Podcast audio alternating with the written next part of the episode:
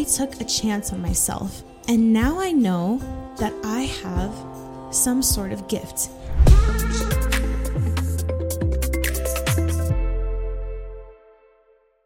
Hi guys, my name is Laura Maluhi and welcome back to another episode of In Harmony, giving you lights and encouragement to pursue the incredible life that God has for you. So today, we're going to talk about something that gets all of us excited. That is dollar bills. Not just any dollar bills, not a one dollar bill, not a five dollar bill. Nope. Today, we're talking about the one hundred dollar bill. I'm sure if I were to give you a one hundred dollar bill right now, you would be very excited because you know the value behind that one hundred dollar bill. But maybe the bigger value behind that one hundred dollar bill is not the dollar bill itself, but the face on that dollar, dollar bill and the story behind the face. That's right. Today we're talking about Benjamin Franklin, one of the most famous founding fathers in American history. But unlike most of the founding fathers that we read about in our textbooks, Benjamin Franklin did not come from an affluent family. His parents were not politicians or wealthy aristocrats. No, his parents were actually artisans, and they made um, soaps and candles for a living.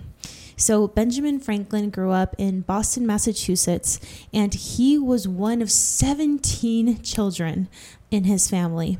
So as you can imagine, the family struggled financially. His parents put him in school for a couple of years to get him some sort of education, but the his dad eventually didn't have the money to continue paying for his education, so he took him out of school and put Benjamin to work. One of those jobs when Benjamin Franklin was thirteen years old was that he was the apprentice um, to help his brother in his print business. And that's when Benjamin Franklin started to understand the power of hard work and diligency. So while he was working with his brother, the unfortunate reality was that Benjamin Franklin's brother James was not the best man that you've ever seen in your life. No, unfortunately, James would continually put men down, um, harass him, and even physically beat him. So it was a tough situation for Benjamin growing up, um, but this is where he was placed and what he was put to do.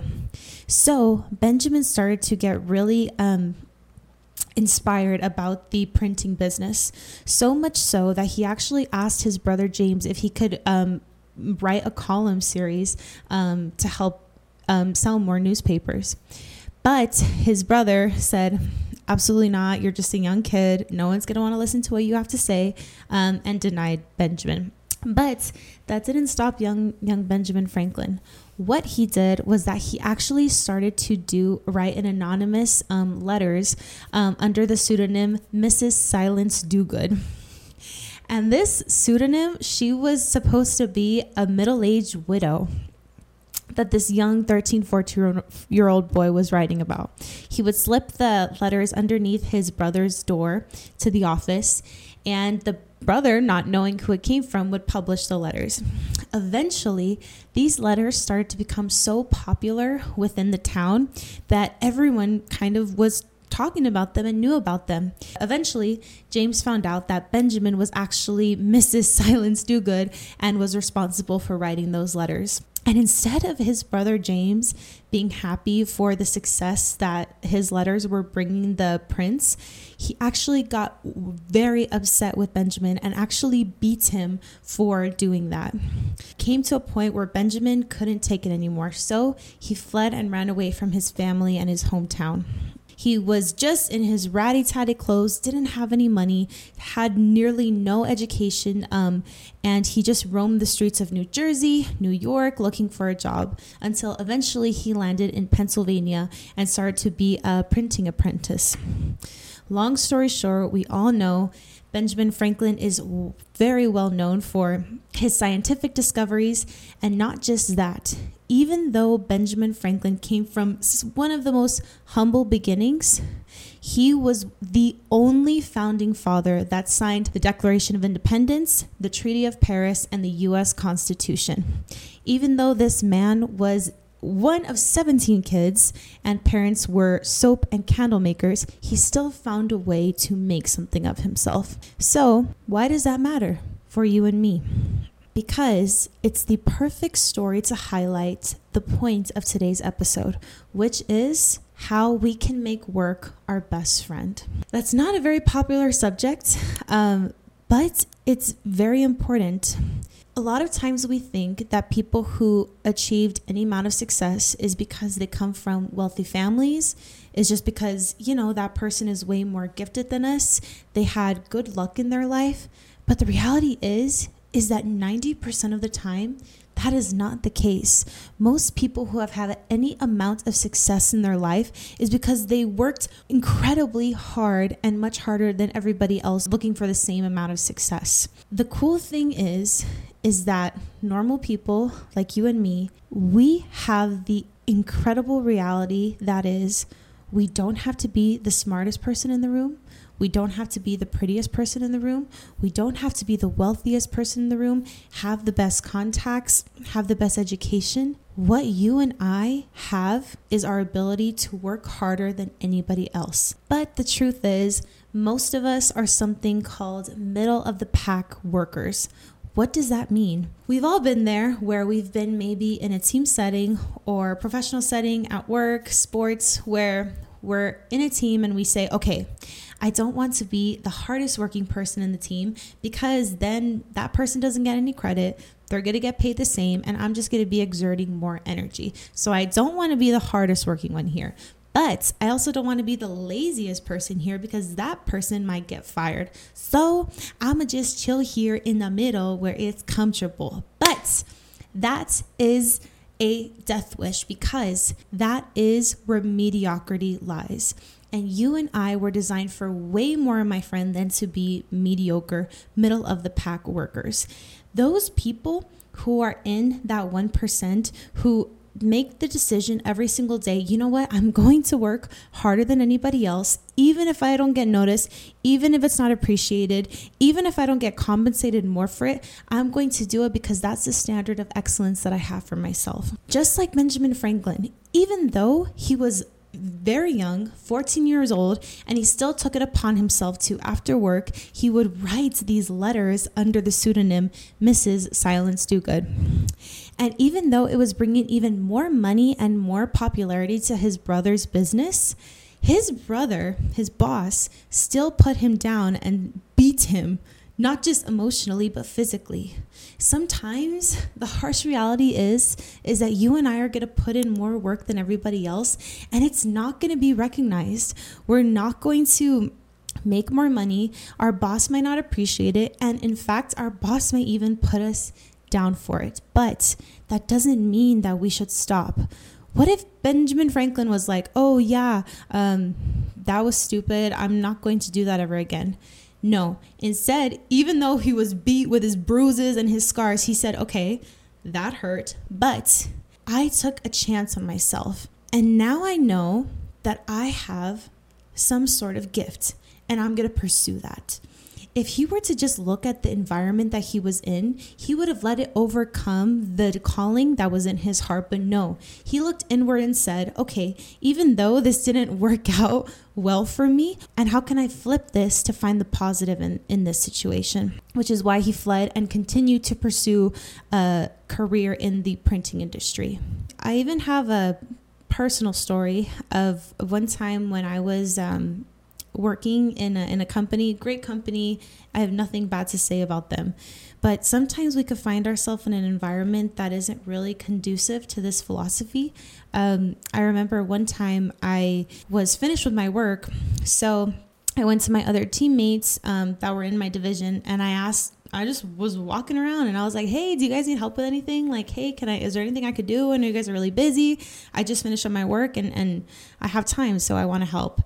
And um, me thinking, um, it was my first corporate job. Um, I wasn't really ver- well versed in the co- corporate environment. Um, and me thinking I was doing a good thing when I got called in for my, um, it wasn't a weekly exam, but it was like a monthly. My boss, who was an amazing lady, I have nothing bad to say about her, but she um, she got upset with me for doing that. She was like, why are you doing that? People are going to think that I'm not giving you enough work. If you don't have enough work, you come to me. You don't go ask other people. And I remember thinking, wow, I thought I was doing something good. Um, if I had an employee, I would be happy that they were taking initiative to do that. But no, I got reprimanded f- for it. And I, I just stopped doing it. Um, but the reality is sometimes that is going to happen. We can have a struggle getting ourselves to have the discipline to go above and beyond. And there's not going to be people who just don't appreciate it. But just like Benjamin Franklin, you're going to have people, sometimes your coworkers or sometimes even above you, who put it down. But I'm here to tell you that that is not the path that we should take. And Benjamin Franklin's story is the best example of that. The inspiration for this episode, truthfully, was from this book called The Richest Man in Babylon. It's one of the most popular books that you'll find out there. And it's a very short, small read. So I highly recommend you consider giving it, um, giving it a read, because of the incredible story about making work your best friend in this book. There is a part where a wealthy merchant is giving advice to um, a slave boy who ends up becoming very successful. He's talking about work with him, and he says, "Some men hate it. They make it their enemy. Better to treat it like a friend. Make thyself like it. Don't mind because it is hard. If thou thinkest about what a good house thou built, then who cares if the beams are heavy, and it is far from the well to carry the water for the plaster? Remember, work well done does good to the man who does it. It makes him a better man." Even if you're in a job right now, maybe you're like Benjamin Franklin, you feel like you're getting emotionally beat every single day, you still have to show up to work and give it the best that you can. When I first started out in real estate, um, I was very young. I had, my background was in finance. I had very little knowledge about um, real estate in general. I would constantly get comments about how young I was and inexperienced that I was, and it sucks. And guess what? You have an example of that in your life as well. It's not just me. Every time you start something, you're going to be the underdog, and you're going to have an excuse about why you're not going to get ahead. But I could choose to focus on my inexperience, on my youth, or I can say, okay, what do I have?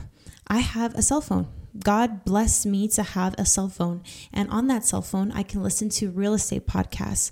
And not just one, not just two, but every single day I can listen to a real estate podcast and educate myself about this field, even though I don't have years of experience. And guess what? Because I'm young, I don't have a family. I don't have kids. So that means that I can work six days a week, and I can hold open houses longer than ever, anybody else. And I'm happy to do so because I'm hungry, because I have that hustle, because I'm brand new.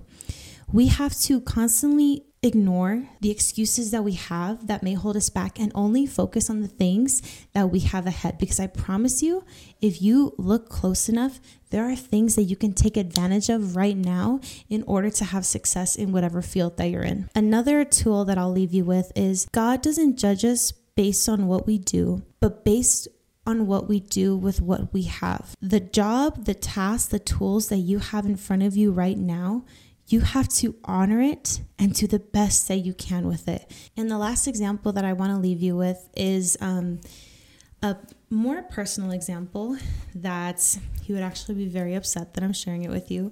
Um, but I just hope that I can help one person out there. Um, and for those of you that don't know, I'm half Syrian and half Mexican, and both sides of my family are immigrants.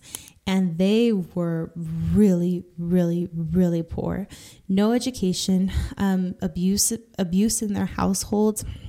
My father actually, um, there's this test that in Syria where depending on what you get graded on that test is what your career is going to be.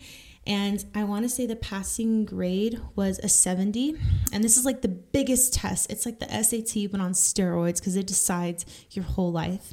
Um, I think my dad scored a, the lowest possible passing grade. He got like a sixty-nine point five eight. So it rounded up and he barely passed. Um, and that's because my dad didn't come from wealthy means at all. He never considered himself the smartest guy in the room. when he immigrated here to the United States, he had no money. He had no formal higher education. He didn't have connections. He didn't have parents. He didn't really have parents to guide him. And he didn't even speak the language. So what did he do? He would just walk the streets and ask to be a dishwasher. The one of the lowest jobs that you can do, because you don't need any experience and you don't even need to speak the language. And guess what? He was happy to get any dishwasher jobs. I say that because my dad will always say that when people ask him for advice and they say, oh my gosh, like that, you're so smart. He always says, I'm not smart at all. It's just that I'm experienced and I've worked hard in my life. That's it. You and I, my friend, have the incredible gift of making work our best friend. When other people are cutting corners, when other people are shying away from getting their hands dirty, you and I have to be willing to strap on our boots and be willing to get our hands dirty, because work is like one of the biggest equalizers in this country. You can come from nothing. You can come from not even speaking the language. You can come from being a dishwasher and still find yourself to create a successful company. Now, my father, he has a successful home building company, and I promise you, it's not because of some fancy diploma that he got. It's not because of some affluent aristocrat in his family. It's just from the hustle and grind and bruises and scars and making mistakes and the ability to make work his best friend. So I hope that inspires um, somebody out there who feels like they've really um, had a really, really late start. One of the most famous quotes from Benjamin Franklin is, "Well done is better than well said. It is the working man who is the happy man.